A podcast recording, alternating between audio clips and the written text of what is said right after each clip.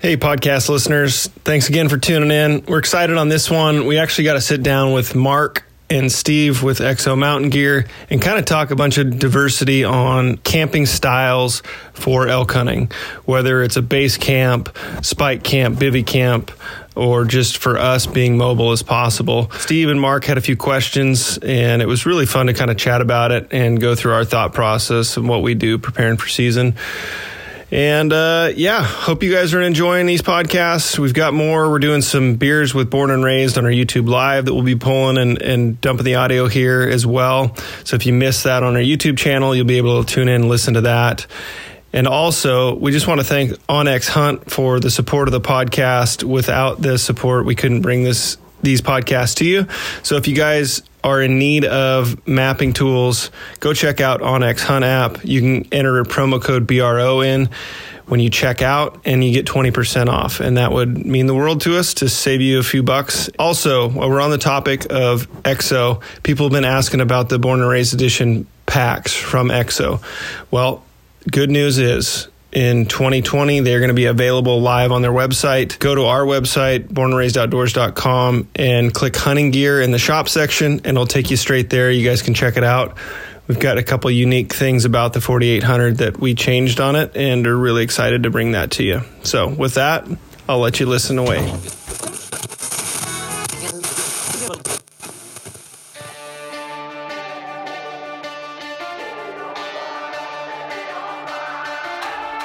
Welcome to the Born and Raised audio experience. Presented by onX.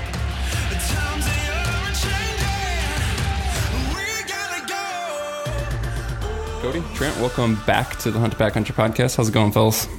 Awesome. I yeah. this podcast. Yeah, it's a nice sunny day here out in Oregon. And yeah, it's too far away from September, but you know. Yeah, I don't I'm not sure when this one's coming out, but as we record it, we're we're almost into March, so it's pretty much planning phase and all that. So we're not we're not too close to season, unfortunately. But yeah, the topic today is just kind of I thought it'd be fun for the four of us, uh, Steve and I and you two, to kind of talk about the different approaches, types of camping for elk hunts. Um, you know, kind of from a high level and just really chat through it because we've we've done it all essentially and it's a question that comes up a lot like should i base camp? Should i pack in with gear on my back? Like what how should we approach this? And there's no one right answer because it's going to vary. Um, but i thought it'd just be kind of fun to talk through it. So i mean I, I guess i see this from a super high level with kind of three different approaches. So you got kind of a, a roadside camp called a base camp. That could be from a truck a camper a tent at a trailhead whatever you got the guys who kind of do like a backcountry base camp. Um, so they're going to pack in with all the gear they need for however many days. But when they get back there, they're kind of setting up camp and then hunting from there. Uh, and then you got the guys who kind of just hunt with camp on their back. So they're not setting up a base camp, whether it's at the road or in the backcountry, if you will. They're just hunting with camp on their back. Uh, when the day ends, they set up camp. When the day begins, they pack it up and keep hunting. You kind of failed to mention the hotel camp where it's fully fully established with food, room service. I didn't. Yeah. I didn't hear that. Yeah, stock mini bar. I'll take that option. um, how do so? I guess I'd be just curious to know how you guys how you guys have planned that in the past because clearly you've done all the approaches. You've hunt have hunted many states with many different people who probably have different preferences. Um, I know that for you guys, it's also a variable of you can only take so much like true backpacking because you're on the road for 60 days or whatever. But um, what are kind of what are some of the first things you guys consider when it comes to choosing between different approaches and how you approach a hunt logistically? Yeah, I think the the first thing that jumps out is just kind of the area and what it's going to dictate. If it if it's a roaded area and there's the the density of roads are high, that's going to tend to definitely drive to a base camp type location where you can cover lots of ground via vehicle, uh, road bugle, glass, that type of country versus, um, okay, this is a roadless area and there's limited access points. That's going to dive into more on like a bivy, bivy style camp on your back uh, approach. um, so it's really kind of just the uh, the area that's going to dictate that. I think. and people as well. Yeah, I think pressure. I think it's uh, if you've watched a lot of our stuff, and I get this question all the time in the emails: is is uh, what's the difference? Should I do this? Should I bivy hunt? Should I whatever? Um, and it, it's if you notice a lot of our hunts when we first started out, we were going I don't know six seven miles a lot of times, and I don't think we've been hardly you know that that far lately. We we're trying to be super mobile where it kind of gets into exactly what we're talking about. We've got those canvas cutters and we throw those down underneath the pickup for, you know, at night stuff at the trailhead or wherever we're hunting just to, just to test spots to hunt and it'll go in pack for a day, maybe. I mean, without doing the essential, you know, sleeping bag and all that stuff, I mean, you can pack pretty light and cover a lot of ground in a day and find out what you need to know. So I, I think it's just who you have going with you and, and as well as, as well as terrain and, and what your plan is on the hunt. Do you guys have a, a preference? Say, pr- pretend you're you know living in the in the Midwest and you're going out on your first elk hunt. What would be your top choice so you could dictate the country that you're going to choose? I, I mean, I think for someone like new to it, I I think get your f- feet wet and like basically have all three uh, opportunities available. You know, you get a bad storm and you're going to get stuck. Uh, you know, trying to get dried out or everything like that at base camp. Having that there is going to be really handy if you just have backpacking stuff and you don't have the ability to to get to a, a location that you can hang stuff up, dry things out, get everything like you would you kind of be doing yourself uh, just justice and disservice to yourself on that trip. So, I mean, I would encourage yourself to not just get stuck in the route. Like I'm going on a backpack trip and that's all it's going to be, or I'm just going to hunt on a base camp. Um, I think you know, as as what I've seen is you have expectations of what it's going to be and it always seems to change like our, our big thing i think we is like that ever evolving we have a base camp with a little trailer that's with a little easy up that's super easy and and uh, you know quick and mobile our, our big thing i think is being mobile in the fact whether it is with a backpack on your back or from your truck so um, i think don't rule out um, opportunities based on what you desire, but being flexible and like willing to to make shifts from your original plan. So Don't rule out the hotel with the mini bar. It's possible. It's possible. I th- that's a really good point, Cody, on staying mobile even when you maybe you are hunting out of the truck. Maybe you do have a base camp at a roadside or trailhead, whatever.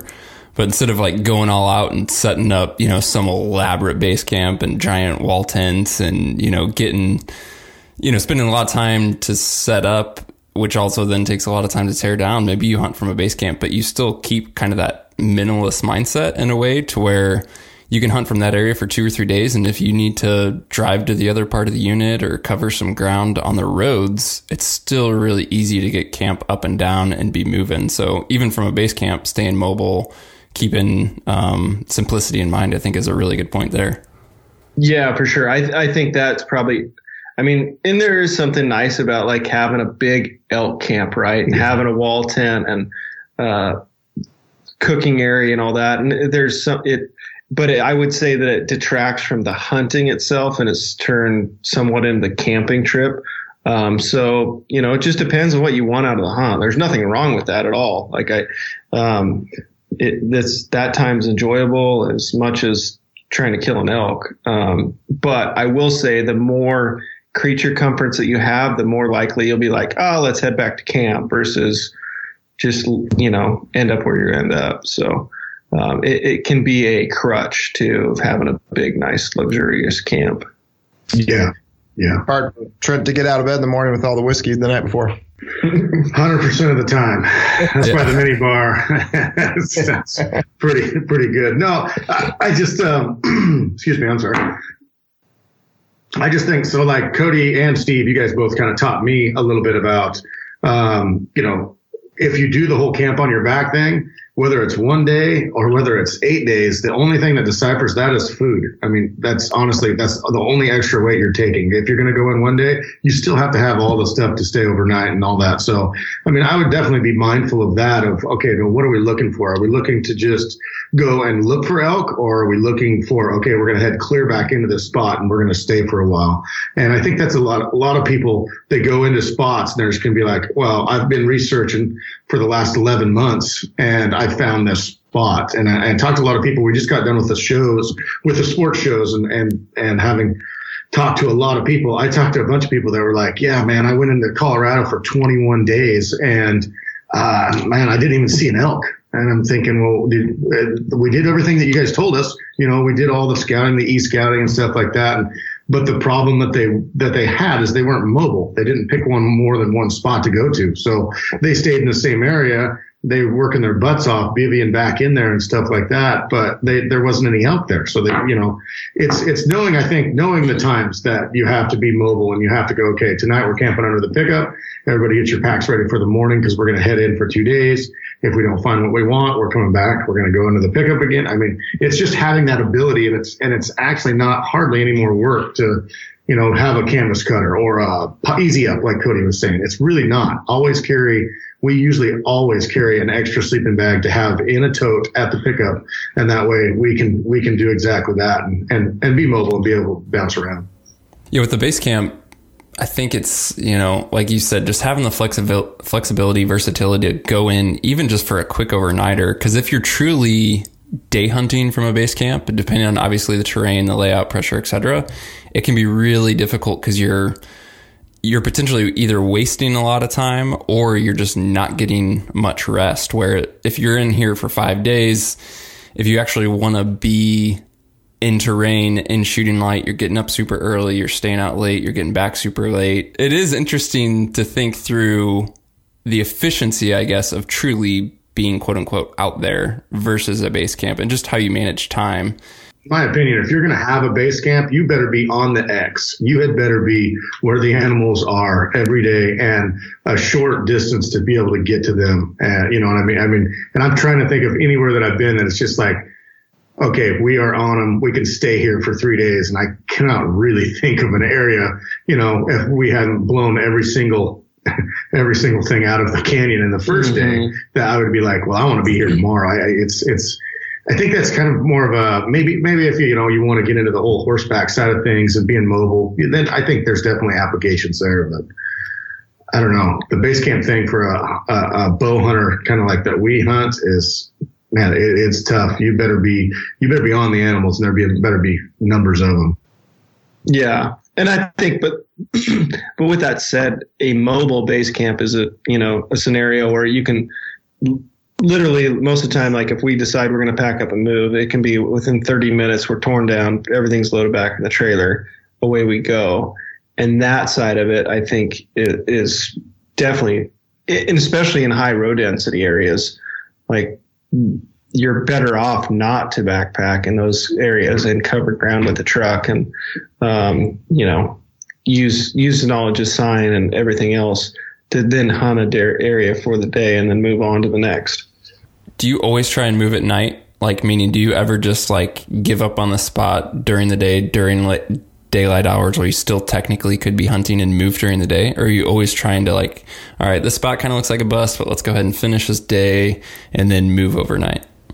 We used to. I mean, we used to be hardcore as far as, yeah, we take turns driving all night long, always hunt during the days and stuff. And as Cody's gotten older, I think that uh, yeah, if it's not happening or what we, I mean, a great example of this is the Arizona series that we did with Steve's hunt down there. It was it was an amazing deal. We didn't stay overnight. One time out, and you know, we never bivvied out. Yeah, we had a. It was always just throwing the canvas cutters out by the truck, or Trevor had a tent. We put up yeah. a tent too a couple different times, but it was just and like Cody was saying, there were so many roads around that it didn't really benefit us to bivy into anywhere right there. There was just, you know, you could, you could, there was a road within a few miles of pretty much everywhere we were. And so you can day hunt that easy.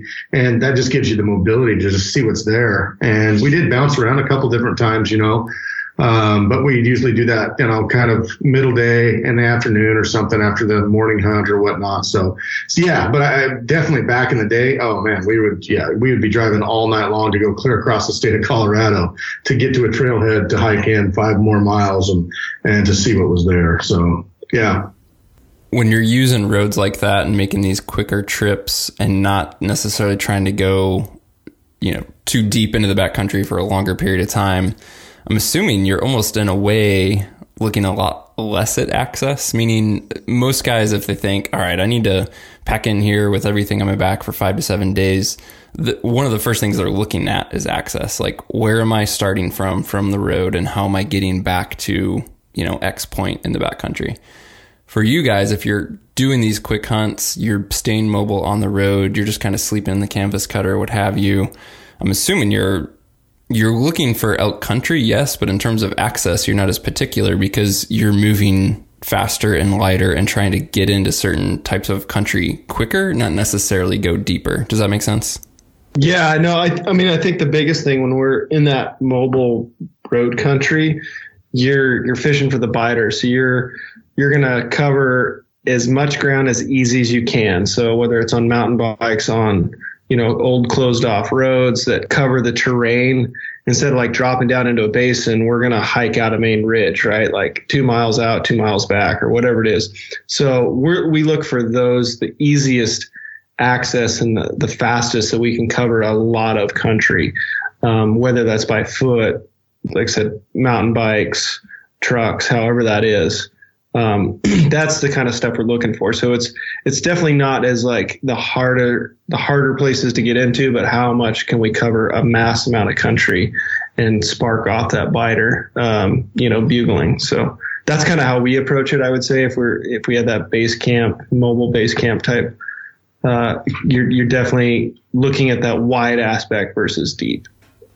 I'm assuming since. Uh you're looking at how much cover country you can cover, not only with boots or bikes, but also with the bugle.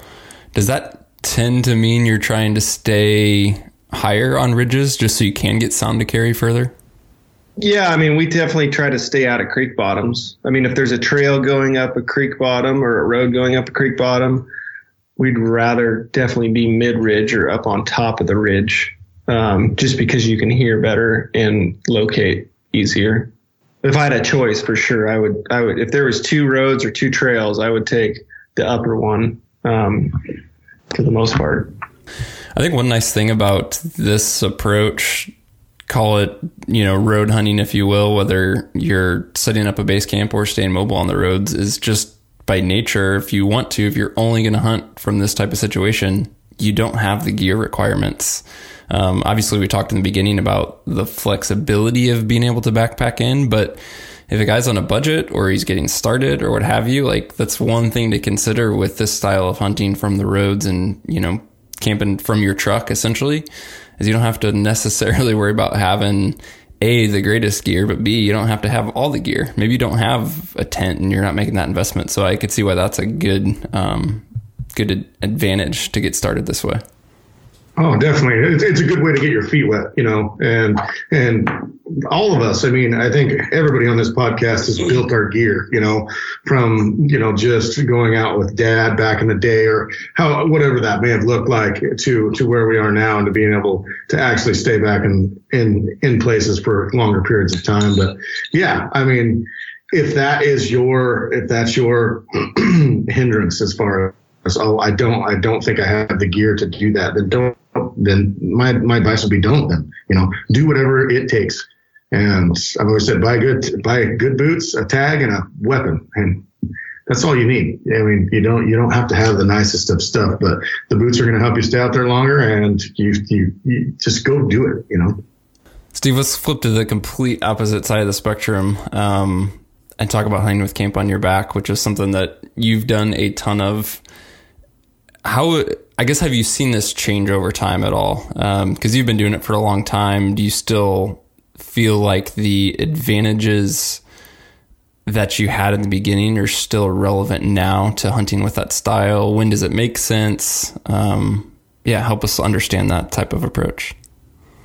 Yeah, I definitely first started when you know I first started backpacking for elk was, the the backcountry base camp. So hike in there three miles, set up a tent, hunt from there, um, and immediately I saw better hunting than than I was experiencing hunting from the roads. Um, a lot of that had to do with the specific country I was in. There was just more elk there, but you had to get to the elk. You had to be three miles away from the road.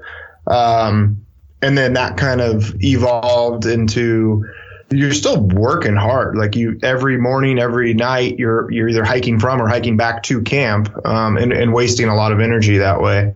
So that's where my hunting evolved to get my pack as light as possibly um, as I could possibly get it, and then I just I pack up every morning, I hunt, um, and and um, and then just sleep wherever you end up at the night.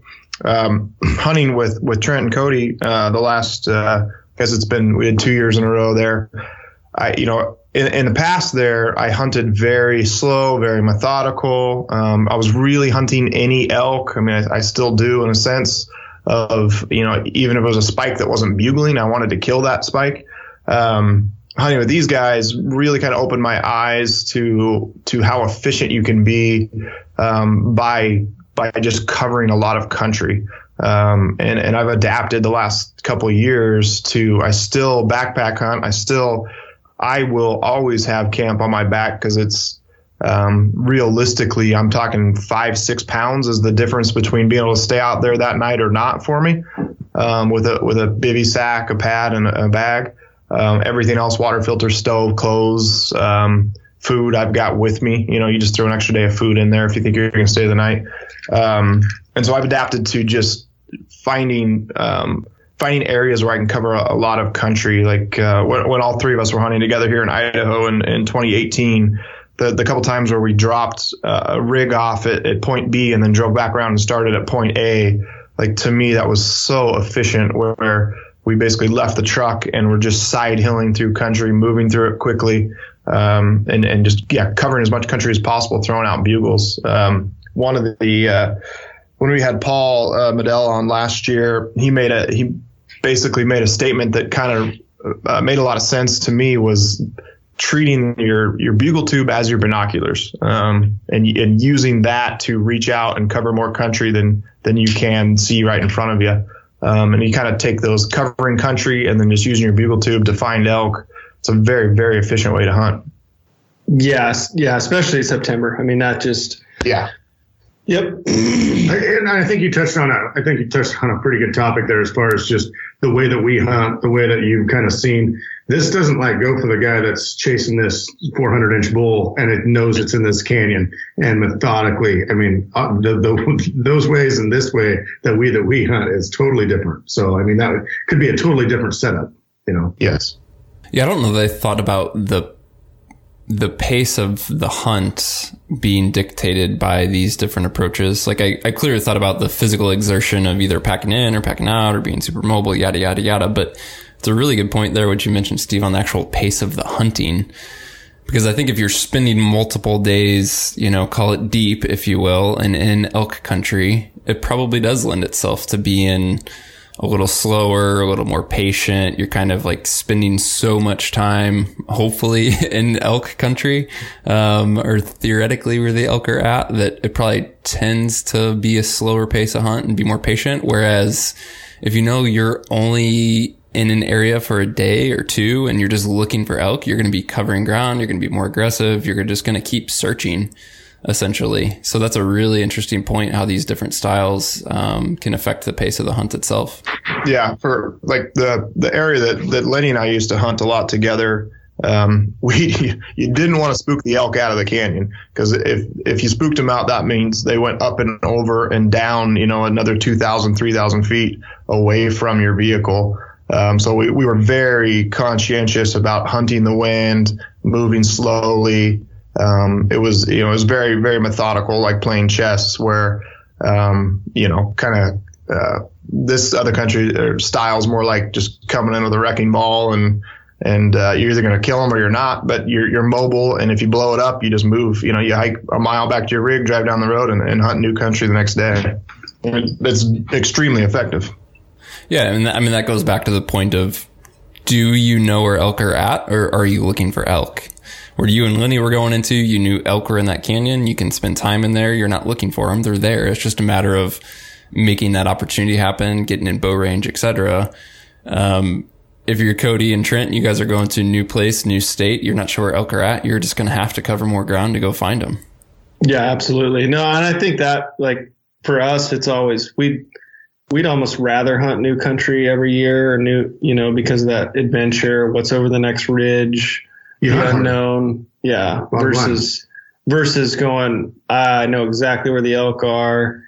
Cause then you think you know where they're at and things change and pressure or, you know, timber harvest or wildfire, like things change around and then you have all your eggs in that basket and then you're like oh no what? Then you have these you had these expectations it was going to be good. Then next thing you know the morale's a little bit lower. And i feel like when we go to a new spot it's all new the excitement level's high and here we go.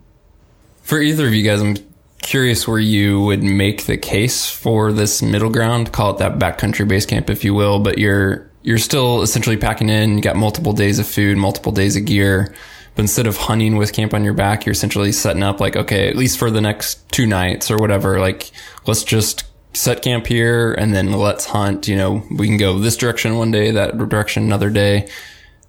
Would you recommend that just basically if you feel like you found a good spot where you can cover the country or, you know, when would you um, consider taking that approach?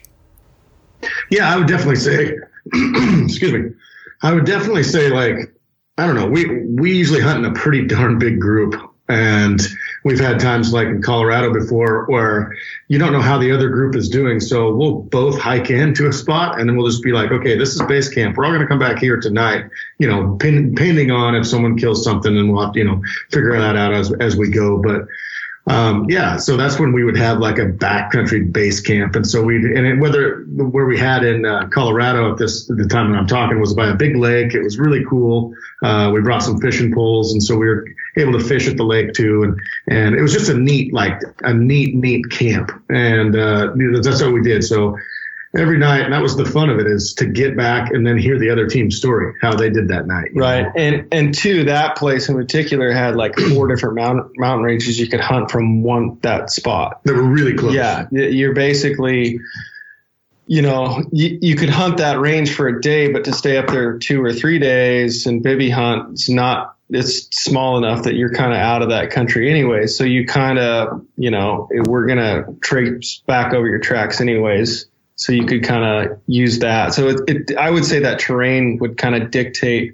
whether we're going to go bivy or we're going to spike camp. But needless to say, we've definitely quote unquote been on a bivy hunt and then we wake up in the morning, we hear a bull bugle and we leave our tents and hunt all day. And next, you know, we come back to that same camp. I mean, we've had basically every year, like we'll end up sleeping in the same spot once or twice. It seems yeah. like on a, on a week long trip just based on what the elk are doing. And it's like, you're right there and it's not too much extra work. So, and, and water too, I would say is going to be the other factor. Like mm. if you're in an area with little water and you, you basically have, you know, it's going to dictate where your movements are going to be. It might be behoove you to do a base camp near, near a water source.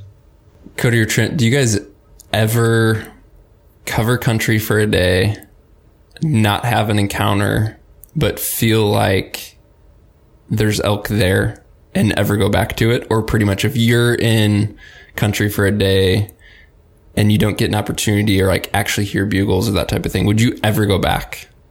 I'm thinking about guys who maybe are doing this backcountry base camp and they're like, you know, they go out for the day and they don't have an encounter. Maybe they hear just like one bull bugle. Like they, they basically have like yeah, there could be something here, but it's not on, right? Like they're not in it. Right. Do right. they go back to the, like when do you stay patient with that? When do you just move on? Can you guys think of um, a story or scenario that relates to that? Yeah, I, I think so. So our style, and a lot of people listening probably are pretty familiar. Our style is cover ground, just like Steve was saying, cover ground. And in a day, we usually cover anywhere from probably seven or eight to 15 miles in a day. And um, and that's never running, nothing like that. We're just always constantly moving, all day long, and hunting. And in that daytime, I mean, we've we've been around elk enough in the past to where we can get a pretty good idea of okay, is this a place that we want to put our eggs in this basket, or do we want to just you know tuck tail, head out, and like Steve said, go a few miles down the road. I mean, go six hours across the state.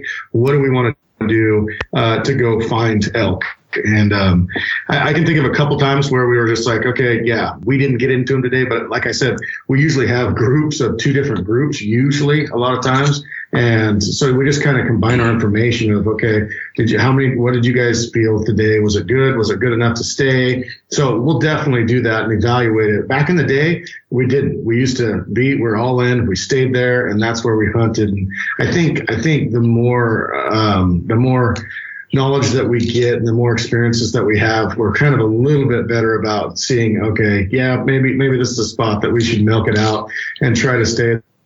There's some really good bulls in there or something like that and a few different herds or now let's bail and let's go just look for greener, a little bit greener grass. And, and two, we've understood like elk are somewhat secular as to their movements and, uh, it seems like they'll be on a you know a two to four to five day cycle and they'll kind of come back through there. And you know you're in a bunch of day old sign or two day old sign or week old sign. It's like they're going to be back in here sooner than later. We've definitely had cases more probably of the latter of being it was crazy rut fest that day or that night. And we're like okay tomorrow it's on and gone in there and ghost town. And you're like what happened? They literally vanished overnight and next thing you know, and two days later, you come back through that area and it's lights out again. Um, so, I mean, it's and it's to the other side of that. It's going to dictate what kind of pressures around you. You know, are you bumping into people? Or are you minimal pressure? If it's minimal pressure, um, you know, and there's a lot of fresh sign, and maybe a cow hasn't been in heat yet. You're early in the season. You might spend two or three days in that area waiting for it to turn on. What do you do? You have any idea what contributes to that kind of that cycle, if you will, that cyclical pattern, that two to four day? Any understanding of like what what drives elk to behave in that way or move around in that type of cycle? It, it's different. I think I don't know. I see it in Roosevelt country a lot. You know, it's definitely where we kind of got that whole motto from. I would say, but yeah, it, it's totally different because um, uh, Rocky Mountain elk, it seems like they make a little bit bigger cycle to me, whereas Roosevelt's, they have about, I don't know, usually it's a one to two mile range and that's it. Whereas Rockies, they'll go, you know, they'll winter in totally different places than they summer. So they're moving constantly and um, they're maybe a little less predictable. But it just goes from, I mean, there's just a few things. If you if you break it all down and look at it, elk have got to have you know kind of openings and stuff. They got to have food. They got to have water. So if you can get in between those, in between those sources of where they have to be, and they have to bed, you know, in some sort of a semi-flat spot. If you can figure that out and kind of just map something like that, you know, and if you're still covering ground, and if there's elk around, you're gonna you're gonna find them. Yeah, I think uh, one takeaway, just talking about elk movements. Um, last year when we went to New Mexico and helped our buddy Rob, he'd been hunting this area for eight days, and he he had it pretty well dialed. Like in the mornings are right here. It's been crazy rut fest, and he's like, but in the evenings I just haven't got into them. And understanding the movements to bedding ground. And so you could come into an area and it's like tore up with fresh sign from that morning. And, you know, you're in there in the evening and you've only hunted that area maybe two afternoons, but you haven't been there in the morning. Understanding that the movement that they come down there at night, they're feeding through the night and they're moving off of there in the morning. Um, you know, that's part of that cycle from feeding to bedding and knowing, okay, well, they're going to be up the mountain over there where they're going to bed in that timber. Um, and you know, in the evening, that's where, or the afternoon, that's where we need to head instead of going down to the lower flats for the evening hunt it's being up in that higher, you know, wherever that bedding type opportunity is going to be. So and in that scenario, he didn't. We asked him. I said, "Hey, Rob, did you stay with the elk?" You know, it's like, no, dude, I was back at the camp eating lunch, man. Why would I, you know, why would I follow elk? That was, yeah. you know, it's you. You have to kill them in the morning or night. That's the rule, right? And so that's where it's like following them. I mean, we will definitely, a lot of times, if we can hear them, we won't even mess with them. We will just follow them where they're going to go because they're going to bed at some point. And, uh, that's, I mean, that's, that, that's honestly all we do for hunting is we follow elk until they get in a spot where we think that we can have the advantage of trying to kill one. So yeah, don't be afraid to stay out there all day long. I mean, a base camp, all these things that we're talking about, it's awesome. But if you don't utilize the reason that you're out there, then it's all for naught sometimes. Man, I can't overstate the importance of what you just said, Trent.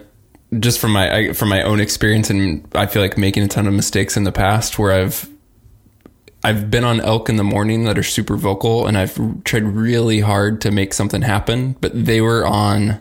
They had their agenda, like they were yeah. moving in a direction yep. they were going, and you know, years later, and I I realize now how smart it would be just to stay with them while they're talking, to not try and force it, to not try and call them back for from where they're already wanting to go and essentially just follow them while they're talking, stay with them and wait until things settle down and then try and be super strategic. So Absolutely. as a, a guy who's made that mistake too many times, I just want to make sure that listeners hear and understand the importance of that because I've blown it too many times. Oh man. What changes for you guys in terms of making these decisions? We've talked obviously about, you know, it's based on terrain and access and how much time you have, familiar with the area, yada yada yada. But what about time of year? Um, even in September, what do you lean more one way? Early September versus you do late September versus how you approach these strategies? We don't. We do the same thing from opening day till the last closing light on the last day of season.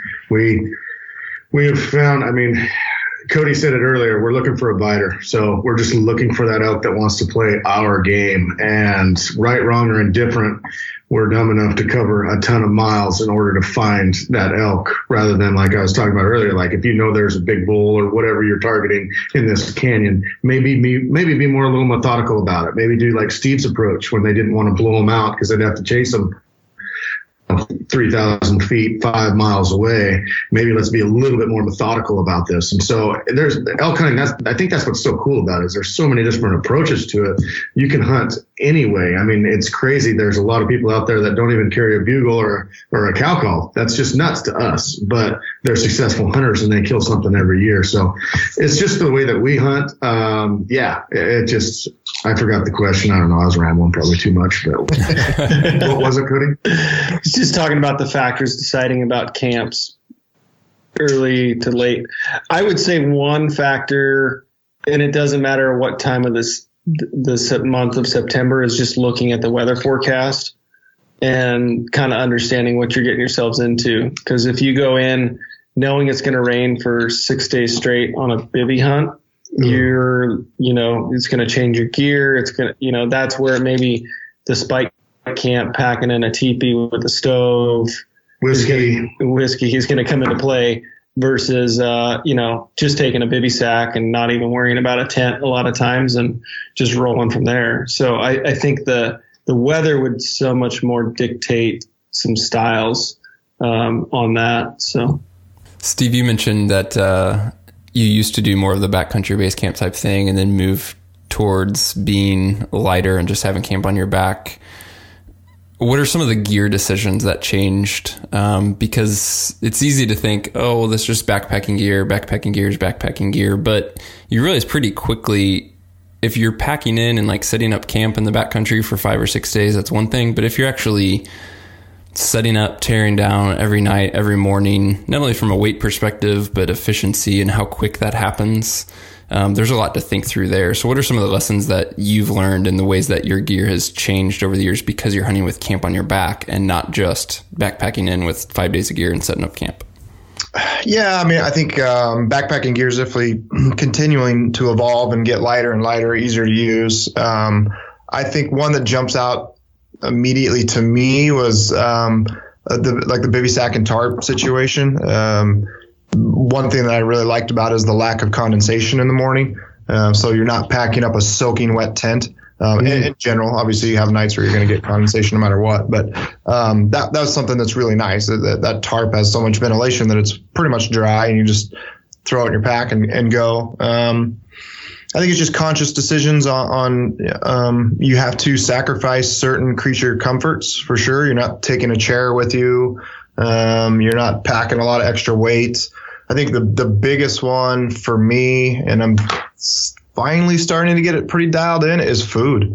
Um, if you're going for more than three days and you, you miscalculate how much you're going to need uh, one way or the other, that that can cost you a lot. So getting um, paying attention to your calories, actually counting the calories, making sure you're you know right around three to four thousand calories per day.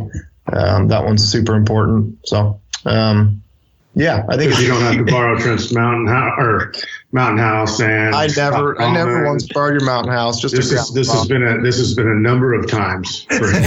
yeah, and then whiskey at night, water filters during the day, water filters. Yeah, you were there, Mark. You were there. Yeah. Can I get a witness? There was, there was a couple times it was convenient to have you around. That's for sure.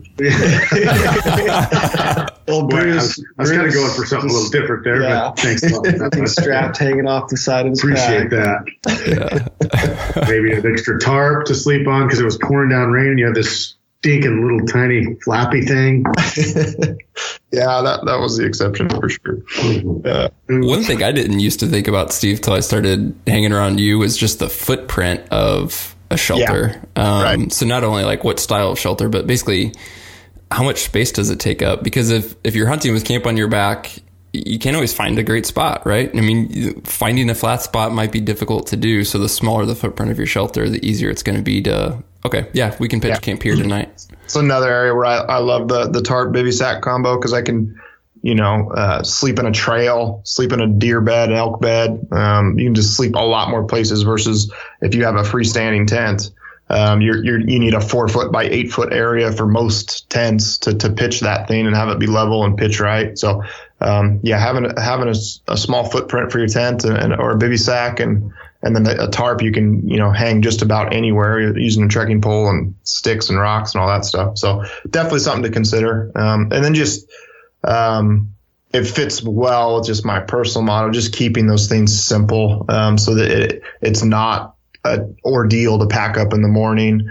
Uh, Trent touched on it a little bit earlier, um, even from base camp, but being packed up and ready the night before, doing everything you can prior so that when you wake up in the morning, um, you're ready to go. Uh, you know, what we've talked about it plenty of times is just literally having water in your pot ready to make coffee in the morning, just eliminating some of those little barriers that might slow you down, um, gaining every little bit of efficiency as you can. So, um, or sometimes you can just sleep in and, and kill an elk at noon too. That works. That works well. Bingo. Nothing wrong with it. I think the biggest thing, especially for someone new coming into this, is it's it doesn't matter if you're going to base camp, backcountry base camp, or bivy camp. Like all three of them are pretty intimidating in its own its own facet. It's just it's like embrace the adventure, or like overcome the adversity and just like enjoy that aspect of it because you're going to be faced with some things that you probably aren't expecting. And don't let you know don't focus so much on i don't have this gear i don't have this or like focus on the positive sides like okay i got a week's vacation i got an elk tag in my pocket let's go have some fun and get it done. And not like get so bogged down in the details that you get like this you know big wall blurred vision and you feel like you, you there's nowhere you can go or do. So yeah, yeah. I mean, I think it's a good summary because in the end, we sit here talk about different approaches, and even the three different approaches. There's no in a lot of ways, there's no clean lines, right? Like we talked about it, being able to adapt, being able to do all of them ideally, and being able to change on the fly is the solution. It's not that one of them's better than the other per se. We do pretty much all three every year. Yeah. I mean, a blend of them. And sometimes the hotel with the minibar. And sometimes the hotel. Not gonna lie. It is Trent's quest and goal to find the best local bar with a hamburger that you can get an egg on it in yep. every place yep. that we hunt. Great success, boys. I think Lonnie might have been able to help you with that if you would have asked Trent. Dang it. Oh. Can't say the name of the place, but I think Lonnie would have been say, able to help yeah, you. I'm lucky Lonnie. That, Anybody that, that, knows Lonnie probably knows exactly where we're talking. That four. It's a heavy, heavy hand. I love that. Uh, yeah, he can sing his heart out too. Yeah. I've already said too much. All right. Yeah. All right. We got to stop. We got to stop. There. Mark, who's uh, what's Chad's last name this morning we had on our podcast? Uh, Wright, W R I G H T. Chad so Wright. We did a podcast this morning with a guy named Chad Wright, former Navy SEAL, um, and it just kind of hits to this. When we were talking about adventure, he it was the is a beautiful quote. He said, "True adventure is when the most most likely outcome is failure." Um, I thought that was so friggin' wow. awesome. But I, I, think it's a um, in terms of like picking camp and how you want to hunt. I think you can take that quote and kind of like odds are you know, what's harvest stats with a bow? 15%. So you got an 85% chance of failure. Like pick however you want to hunt. And I think the most important thing is just enjoy the process along the way and, and not be so focused on, you know, killing an elk, but just having fun doing the whole thing. So whether you're backpacking or car camping or whatever, just have fun, enjoy it, enjoy your time in the woods and, and with family and friends and man, we're elk hunting. So it's, how, it's how definitely a, about the journey, not the destination. Yeah.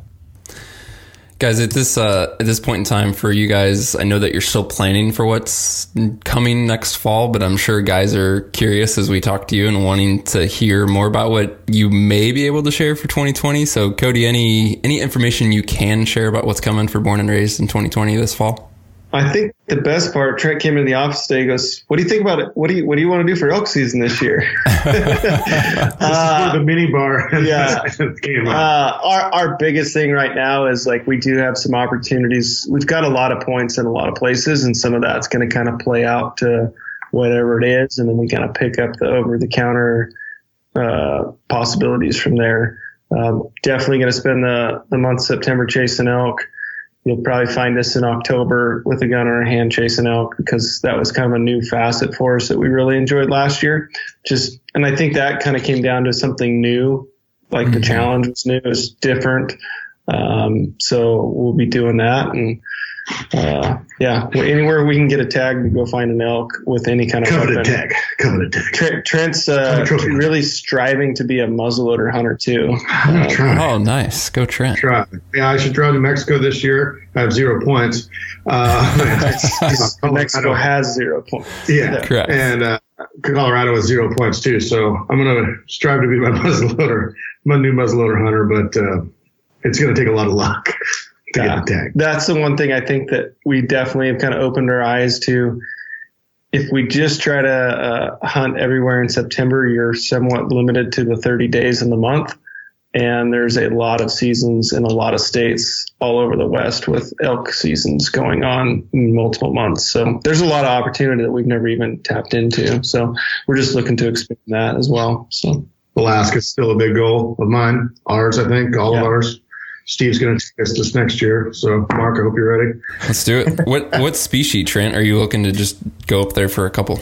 Moose. Uh, moose. No, I've never been a moose guy. I want to do a blacktail hunt, and I want to do the fishing side of things too. It just, I don't know. It just sounds so much fun. I think a lot of people that see our content have no idea that we're actually hardcore, big time fishermen. Okay, I didn't. Yeah, I don't know if those two words go with our fishing credentials, but at the same but time, you like to fish. Hardcore, yeah but we but we love to fish as well. It just like Steve was saying, man, it's the adventure. Yeah, I'm not going to go as far as not knowing if I'm going to live or not, if that's adventure. But it's it's uh, Alaska definitely I think has that pull for everybody that's been uh, doing kind of the same things that we do for for a long period of time, and I think that's kind of the holy grail thing. So one of these days we're going to get up there and experience some adventure. How about that? Yeah, like cool guys, thanks so much for the time. Um, I'm sure most folks know where to find you, and we'll be sure to add some links to the show notes as well. But uh, yeah, best of luck this year. Can't wait to see what it holds for you guys. Awesome. Likewise. Thank you guys so much. Just want to thank you again for tuning in, listening to the Born and Raised audio experience. Really appreciate your time and your ears. Uh, if we brought any value today, if you could do us one favor, just take a screenshot of this podcast and share it with your buddy or post on social. It would mean the world to us. And and two, if if you could leave us a review on iTunes, thanks again for listening. Stay tuned for more.